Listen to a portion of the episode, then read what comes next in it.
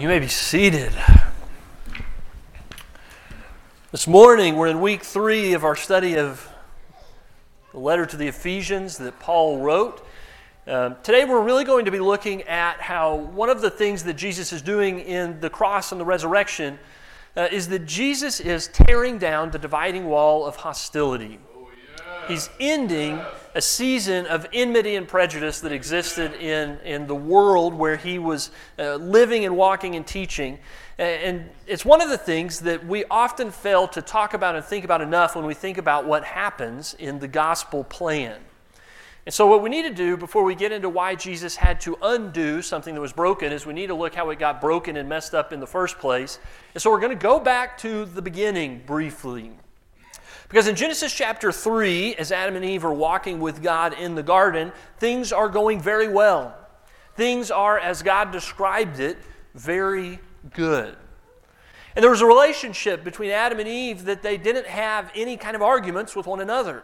They had a harmonious relationship with God and the entire creation. The garden produced uh, fruit and food for them without them having to work it or to toil.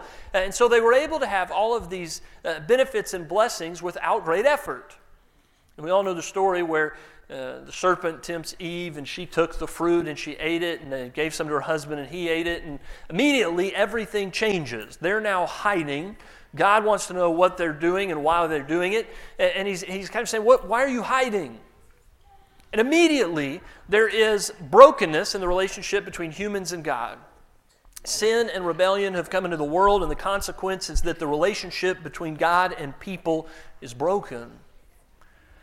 But the relationship between people and people gets broken too. As soon as God says, Why did you do this? Adam says, You're the one that created her. I blame you and I blame her. I don't take responsibility myself. Everyone's having an argument. And you know what these arguments are like? It's what we all do at family reunions, right?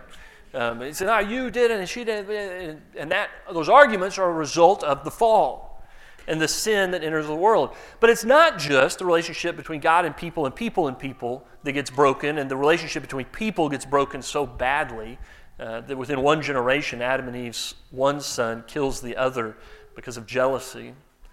But the relationship between humans and the entire creation is broken.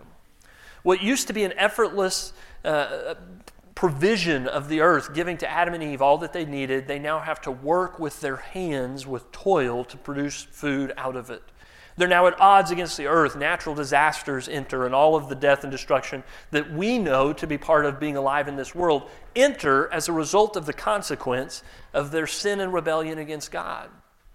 And things get worse quickly, and the flood comes. And after the flood, what we see is the story uh, of the Tower of Babel. And at the Tower of Babel, what we see is that humans have said, uh, Yeah, listen, we know that God, you promised that you'll never flood the world again, but we're going to build a waterproof tower just in case. And the way that they're using tar and pitch and the way that they're constructing it is so that it's waterproof and it can go all the way to the heavens. And what you start to realize is that these people are trying to start a rebellion against God.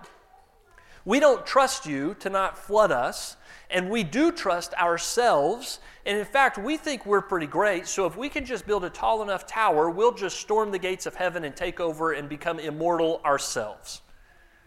So God looks down at these rebellious people who don't trust Him and are rebelling against Him.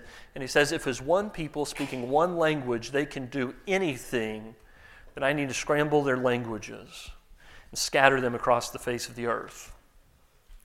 That's exactly what God does, and the result is exactly as He anticipated is that people begin for the very first time to say, I want to only be around people that speak like me and who I understand, and I don't want to be around people who I don't understand and who don't speak like me. And so in Genesis 11, in the story of the Tower of Babel, what we have is the entry of tribalism and prejudice into the human story. And it's not because God desired that, it's a result and consequence of sin and rebellion. And so the, the Genesis story begins with these two or three stories that show humans choosing sin and rebellion against God. And the very natural results of that are that violence and animosity and enmity breaks into human relationships. And after the Tower of Babel, what we see is that it becomes tribal. That for the very first time, people say, I'm only going to be with my people that are like me. That's who I trust. That's who I'm, I'm going to be with. And we're going to scatter and spread out from all of you guys because we don't trust you. And, and, in fact, we're going to try and gain advantage over and above you every time the opportunity presents itself. And so here's the conclusion of the sermon. And if you fall asleep, you'll have it. We're going to get there through a longer journey later. But the conclusion that you're going to eventually hear is this If in any way you in your life choose to pursue prejudice, racism, or division, you are choosing the way of the consequence and, and, and, consequence and curse of sin and rebellion against God. That's the cause you're advancing. But if you choose at any opportunity to advance unity and love and reconciliation and peace, then you are on the side of the cross of Jesus Christ and you advance the cross in the world. Those are the choices. And it's important to understand that one of the things Jesus is doing in the cross is bringing peace and reconciliation and unity, and he's destroying that which divides. And, and, that this is the core of what's going on. Now, now, how does that happen? In Genesis chapter 12, after all these things are breaking and going very badly, in Genesis chapter 12, God starts working his plan through one man and his family. And God comes to Abraham and he says to Abraham, Abraham, I'm going to make you three promises and uh, it's going to be a covenant. So I'll be your God and you'll be my people. And the three promises are, are, roughly this I promise you a land that is flowing with milk and honey, a land that will be yours and belong to your descendants. And he tells them not only will you have this land, but that land will be filled with so many descendants, as many as the stars in the, the sky and the sand on the seashore will be your great nation that comes from your family. And it would be easy to think, well, wait a minute, I thought we said that God is opposed to treating some people better than others, and it sounds like he's giving Abraham and his family special treatment here. And to some extent it is, unless you pay attention to the third promise, which is Abraham, through you and your family, I will become a blessing to all the nations of the earth. And that third promise is the beginning of God trying to fix all that humans have already broken. Of God saying, I've got to start putting together through peace and unity what you have already broken with prejudice and racism and violence. So God's already beginning to do the work of putting it back together. He's going to do it through Abraham's family, through this nation of Israel and Judah. And in fact, as you go through the Old Testament, one of the things you can do at any point is ask yourself how are these three promises going? Are they being answered and fulfilled, or are they really in a bad place? And you just give them a letter grade, and that'll reveal to you the current relationship status with God and His people. And so when, when Israel is unfaithful to God and they go off and they practice immorality and pursue uh, the idols of the countries that are around them, what you'll immediately see is that their numbers will be reduced, violence breaks in, other countries will attack them, and that they become a blessing to no one and they get beat up by everyone. That's their story. That the land that was promised is suddenly invaded by outside forces. So by the end of the Old Testament, there are people that has Israel, the ten tribes of, of Israel, have all but been completely destroyed by the Assyrians. The Judeans have been taken off uh, into to, Bab, to Babylon in exile. And even though they've come back by the end of the story, the place that they've come back to is a shattered shell of what it used to be, and they can't seem to figure out why God won't come back and live in the temple among them. Things are really bad. Are they a great nation? not what they thought they should be? Are they plentiful and living in the promised land? Not in the way that they thought they should, with security and blessing. Are they a blessing to all the nations of the earth? It's hard to figure out how that could be true. Throughout their history, they've been uh, in wars and skirmishes with uh, Egypt, with the Philistines, the, the Hittites, the Amorites, the, all the other ites, all the other people that live in this land, the Canaanites. They get into uh, wars with the Medes and the Persians, the Assyrians, the Babylonians. And by the time we get to the New Testament, Rome has come in and has made them one of the countries that it occupies and rules over. Uh, they're a subset of the Roman Empire that has very little influence on Rome or anyone around them. This isn't the promises that they were given. It's not the way things are supposed to be. And so the Old Testament ends with the question that the New Testament has to start asking How in the world will this little nation that keeps getting beat up by every one of their neighbors ever become a great nation that's a blessing to the whole world? How could that even begin to happen? And that's the question that the Gospels begin to answer very quickly in the birth, life, and ministry of Jesus of Nazareth. Jesus, as the seed of Abraham's family, is going to be the one who brings the blessing to all the nations. Often not in the way that anyone expects. But Jesus, in his ministry, goes about the work of doing, uh, fulfilling the promises really from both ends. He's doing the God part of the covenant and the promises, and now he's doing Israel's part of the covenant and the promises so that this can actually get done. And yet, as Jesus understands that part of his role as the Messiah is to be a blessing to all the nations, when he would have walked into the temple with the apostles and others who were there with him, and he would have been teaching, uh, there would have been an outer gate around the outside of the temple. And this outer gate or balustrade would have had a, a, large stone sign. And we know it because one of them is today uh, on display in the Istanbul Archaeological Museum. You can go see this stone today. And some of them were in Greek, some in Latin, uh, which is important to know uh, because if you're Jewish, you speak Hebrew or Aramaic. If you're a Gentile, you speak Greek or Latin. This sign is for people that aren't Jewish. And the sign has red paint in the letters to make sure that you can see it. There's still remnants of the red paint that was in there. So that as you approach the temple of God, if you're a Gentile, there's a sign in your language. And here's what the sign says No stranger or Gentile is to enter within the balustrade round the temple and enclosure. Whoever is caught will be himself responsible for his ensuing death. That's the welcome booth at the temple.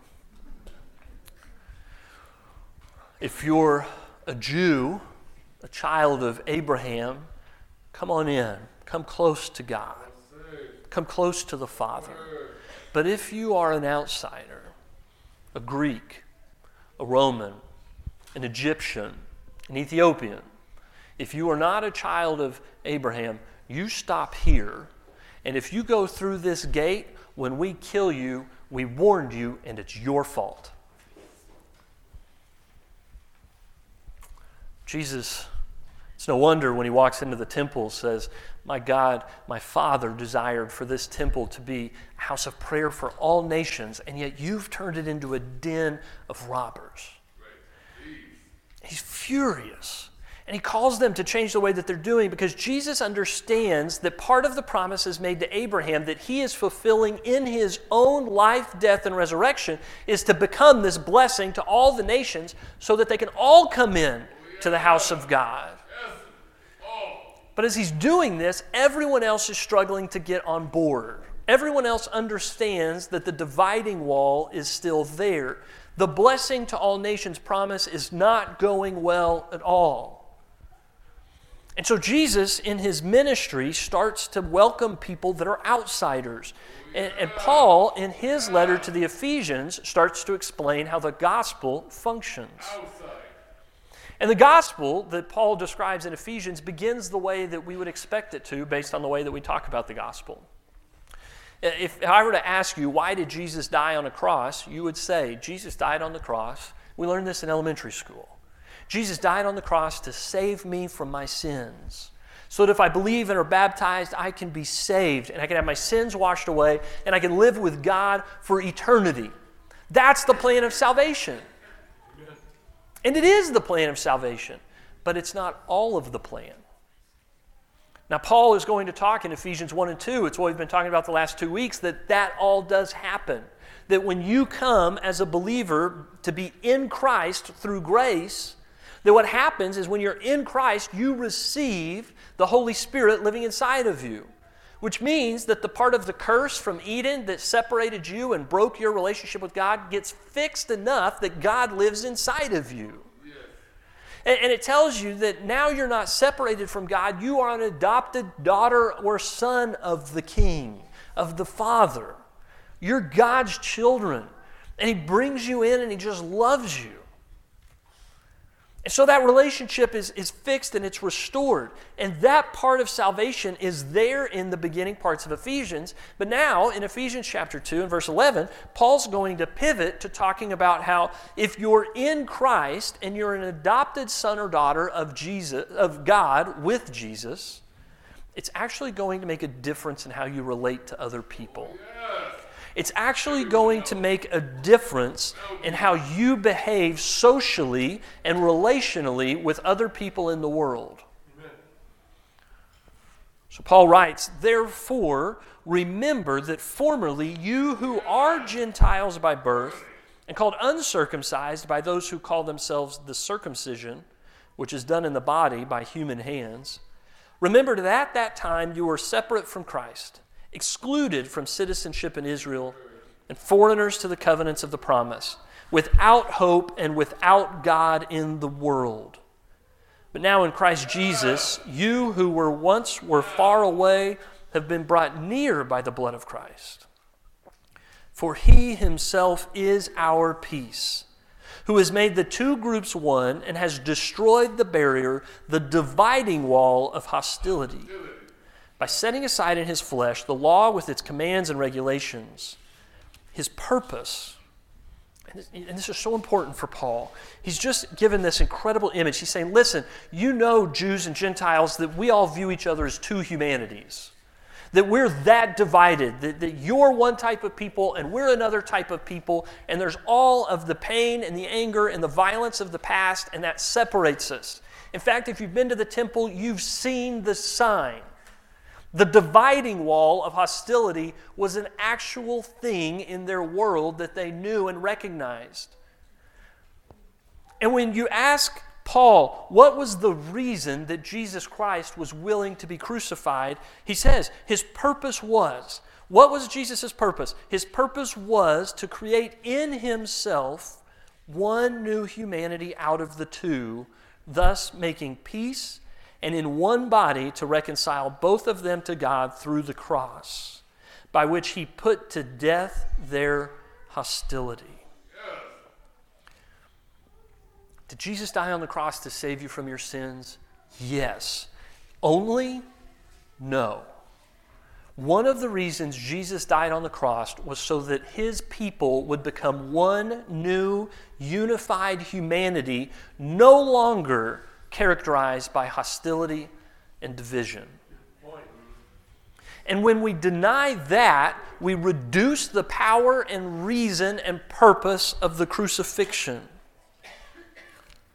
He, Jesus, came and preached peace to you who were far away and peace to those who were near.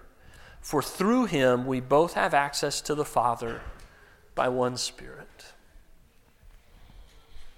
When Paul wants you to know something is important, he'll mention the Father, Son, and the Spirit to let you know that the entire unified Trinity was on board with this plan. When it comes to the new humanity that God's trying to create, Jesus did it on the cross so that we could have access to the Father by the Spirit. It's that important that the entire God, all of God, gets on board in making this happen. And there's so much that's there in this passage and that we're going to be working through in these other passages. But one of the things I want you to see is that Paul is going to repeat himself over and over again in terms of trying to, to communicate different images so that we might actually get what he's talking about. He says that you were once excluded from citizenship. He uses the images of nation, citizenship. But you were once foreigners to the covenants, the images of promises and covenant, of hope without God. You didn't have God in the world. And yet now, you who were once far are brought near by the blood of Christ. For he is our peace. The two groups become one new humanity. He destroys this barrier. Over and over again, he talks about all of these ways that God is in the business of bringing people together in Jesus Christ by the Spirit. But one of the things that's really interesting, and I think it's important that we get this, is that when he starts this passage out, he begins by saying, You remember that formerly you who are Gentiles by birth, you are Gentiles. He doesn't say you were Gentiles. For Paul, you don't stop being a Greek when you become a Christian. You don't have to stop being a Roman to become someone who is in Jesus Christ. You don't have to stop being a Jew to be a Jew who is in Christ. Paul doesn't understand you to have to erase your identity so that you can have unity. And I think that that's really important because sometimes we forget that and we take that for granted and we get the wrong idea about that today. We think that unity requires sameness or assimilation. We think that unity means that, that we can't be diverse. We need to all look alike, talk alike, dress alike, think alike, vote alike. And then until we do that, this is just probably not going to work, this whole united Christian thing. For Paul, that, that is not part of this. Paul is going to later say, I am a Jew among Jews, a Pharisee among Pharisees. He doesn't have to say, I used to be a Jew, but then I left that outside so that I could come and be in Christ. He doesn't say you used to be an Egyptian, but you have to quit being an Egyptian to become a Christian in Jesus Christ. You don't have to check who God created you to be at the door in order to come to be in Jesus Christ. And what that means for us when we think about Christianity today, it's that we can celebrate the image of Revelation 7. If you go read Revelation 7, where John is given a glimpse into the throne room of the Lamb, he sees the throne room of the Lamb that is surrounded by a crowd. It's a great multitude, and they're singing praises and glory to the Lamb that was slain. And the crowd is described as being from every nation, tribe, and language. How did he know that? How did he know that those people were from different tribes? Well, the same way we do. They dressed different. How does he know they were from every nation? They looked different. How does he know they were from every language? They were speaking and singing praises to God in different languages. Thank you. Which means that some of us may have assumed that when we get to heaven, that God will make us all Americans so that we can worship Him as way with one voice. Which makes no sense at all considering America was 1700 years from being born, right? If you've ever thought, I can't wait till we get to heaven till everyone speaks English, sorry. It's not going to be that way. If it was going to be one language, it'd probably be Greek. Um, but it's not going to be that way. When you get to the throne room of the Lamb, you're going to keep your nationality, you're going to keep your ethnicity, you're going to keep your identity, you're going to keep uh, your language, and then with one voice as one people, we will all praise God. Yes. The divisions that come as a result of those differences are gone, the differences are not. God's great vision that's being accomplished in Jesus Christ is a beautiful, united, multi ethnic, diverse family that maintains the beauty of the differences in its unity in worshiping God and loving each other. And if we believe that that's what the throne room is going to look at, what are we waiting for? Why not start practicing living that way today? Start practicing living that way today. This is Paul's vision. And it comes through over and over again as he moves through uh, Ephesians 2 and 3. But he proclaims Jesus is our peace. Jesus makes the two groups one. Jesus destroyed the barrier, the dividing wall of hostility. Jesus' purpose was to build one new humanity out of the two. Jesus preached peace to those who are near and preached to those who are far because everybody needs peace preached to them we have a tendency to kind of think, I'm pretty close to Jesus, and so they need pe- peace. No, the people that are near Jesus need peace. The people that are far need peace because we're all really a little bit prone to divisiveness, right? So Jesus preaches peace to everybody. Jesus died not just to save us from our sins, but to bring us into this beautiful diverse family, destroying the hostile divisions of this world. That's part of the purpose of the cross. And his followers in the 2,000 years since then have wasted so much time building new barriers and new walls and creating new hostilities towards others that are in Jesus Christ. We're missing it. We're missing it. Because if we are spending our time explaining why our brothers and sisters in Christ are them and not us, then we are embracing the curse of Eden and the curse of the Tower of Babel instead of embracing the work of the cross. Because the work of the cross is to destroy dividing walls of hostility, not to find new ones. It's to break all of them down. We keep choosing the punishment of Eden and Babel instead of the blessing of the cross. When we fail to do the work of reconciliation for the wounds of the past, especially wounds caused by Christians in the church, we fail to be the people of peace, the people of the Father, the Son, and the Spirit, the people who bring unity to defeat divisiveness. So Paul continues in verse 19. Consequently, you are no longer foreigners and strangers, but fellow citizens with God's people, also members of his household, built on the foundation of the apostles and prophets, with Christ Jesus himself as the chief cornerstone. In him, the whole building is joined together and rises to become a holy temple in the Lord. And in him, you too are being built together to become a dwelling in which God lives by his Spirit. Paul wants to really quickly give them as many images that reinforce this story as he can. So here's what he says uh, He goes, You know, foreigners and strangers, the imagery of nationhood. You're now citizens, but you're also members of his house. He uses family language. Built on the foundation of the apostles and prophets with Jesus as the cornerstone. It's architectural imagery. He says, In him, the whole building is joined together and becomes a temple not just architecture, but a special kind of building, a religious building, a temple where God lives in it and does things among the people so that they might bring God into the world and bring the world to God. You become a temple. And he says, In him, you're also being built together to become a dwelling in which God lives by his Spirit, which is a house. Picture after picture after picture, what, what Paul is saying is if you get this, what you'll understand is that when all of you come together with all of your differences to become a unified people, you're a nation, a family, a building, a temple, and a house that God lives in, that God's using for His good purposes. And we get that the Holy Spirit lives in us as individuals who are in Jesus Christ, but something we sometimes forget is that, and, and, Paul talks about this all the time, we lose it because our you isn't plural and Paul's is. But when he says you are being built into a temple, he means, he means y'all. You all are being built into a temple that the Spirit dwells in. And so, yes, does, G, does the Spirit live in me?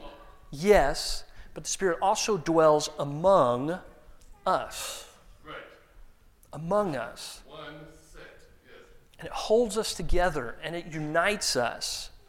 And it's one of the things that in a year when we've been very separated and isolated is an incredible blessing that even as we've got uh, dozens of people watching online today, that the Spirit is among us in a way that doesn't require shared geography because we are in Christ, which is a more permanent location, anyways.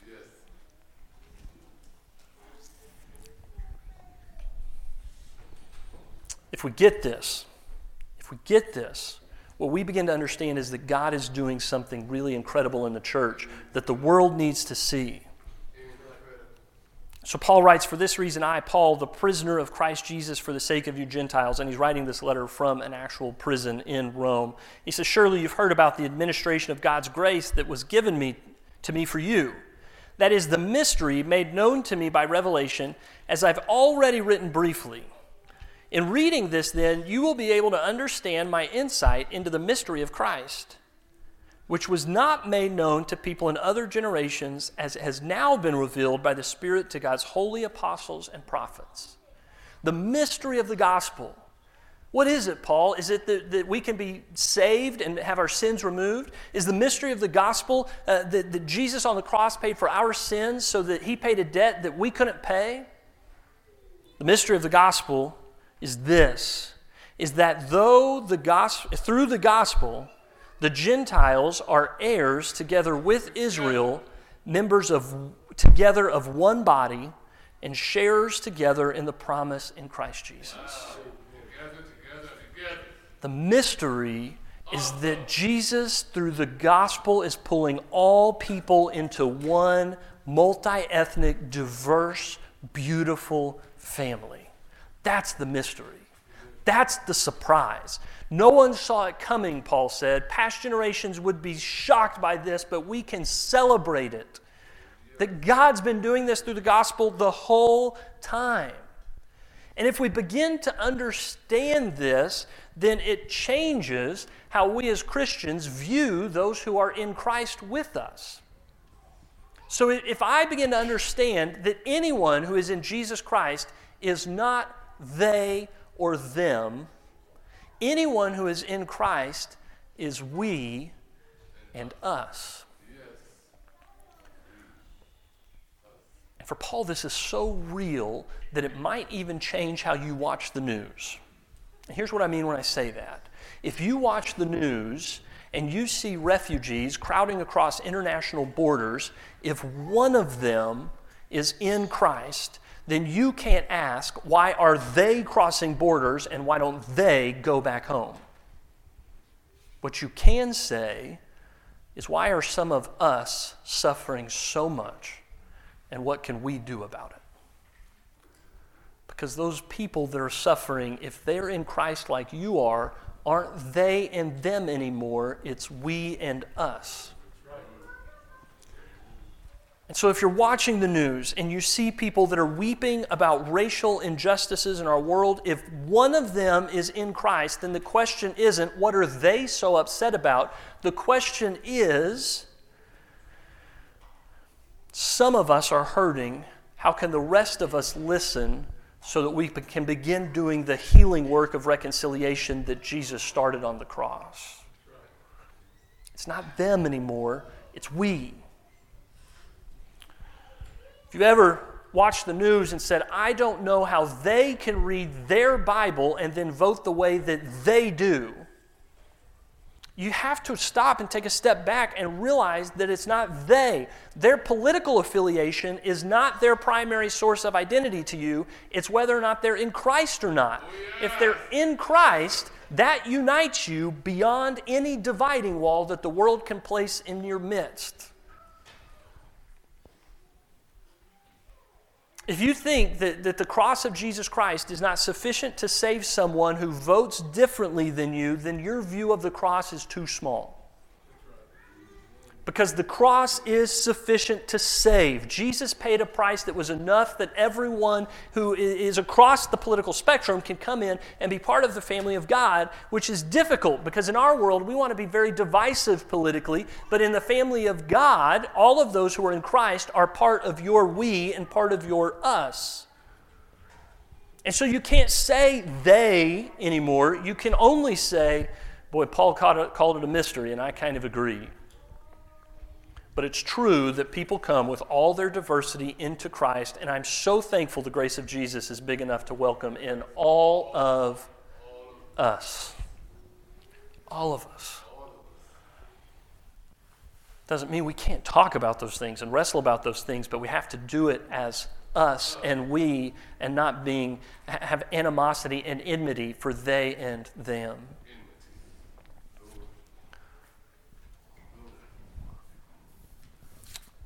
Quick story, and then we'll get back into Paul's final prayer, and that's how we'll, we'll wrap up today.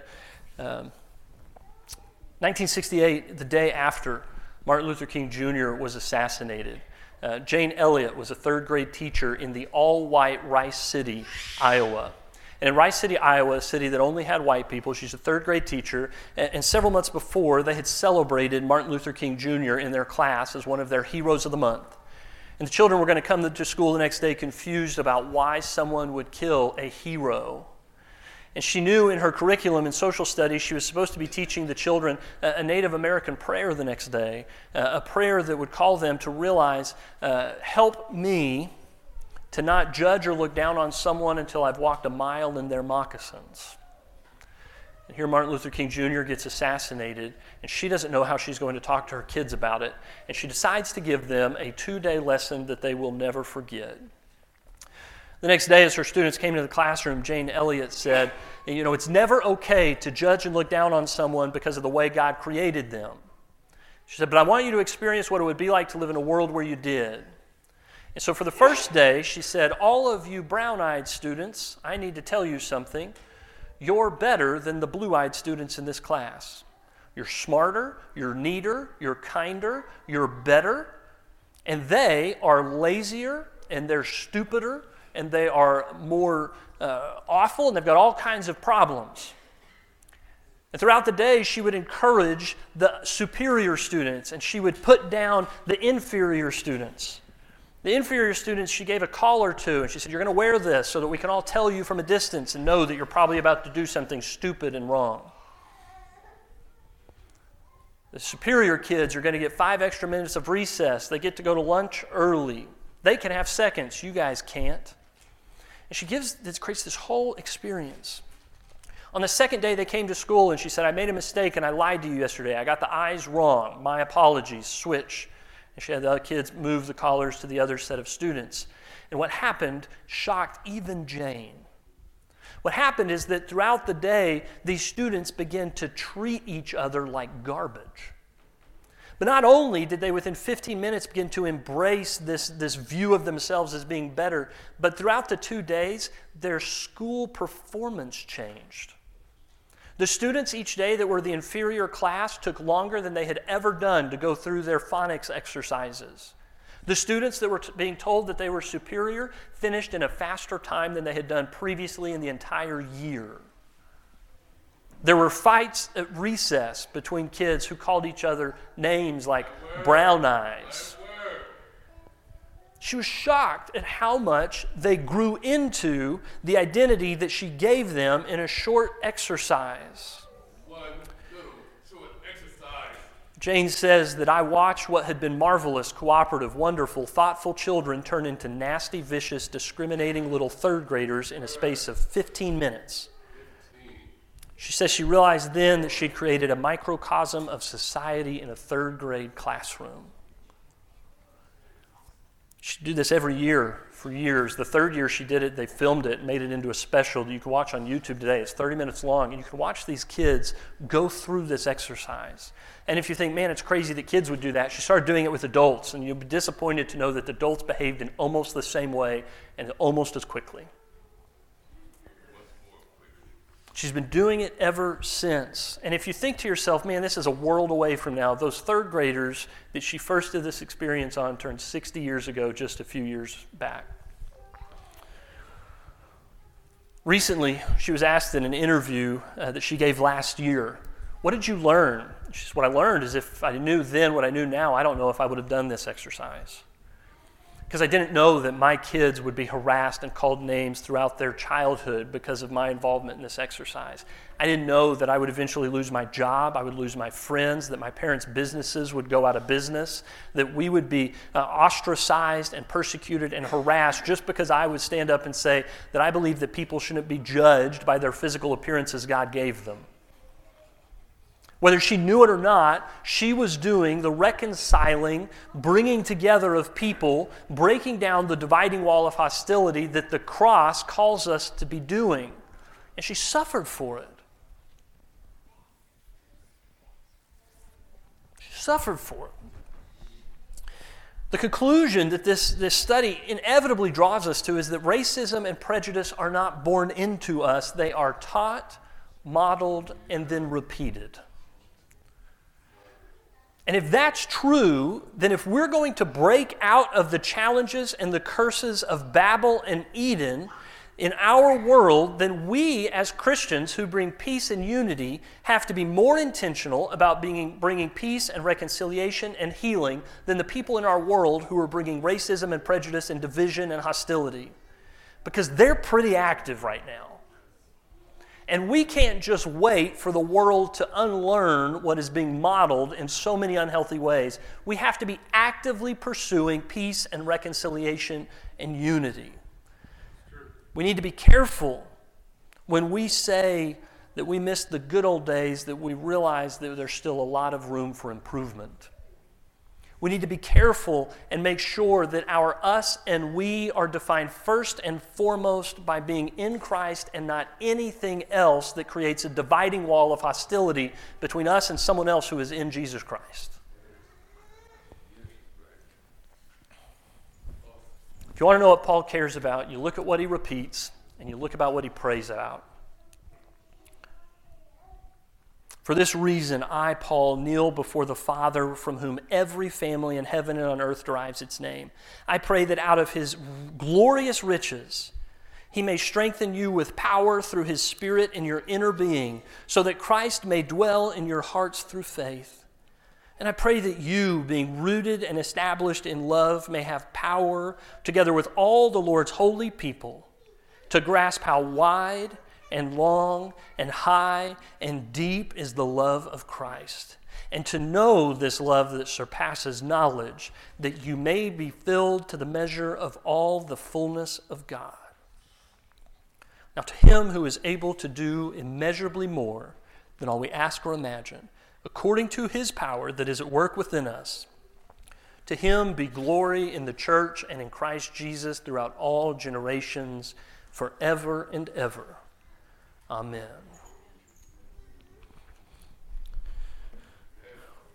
Which brings us to the conclusion I promised you earlier.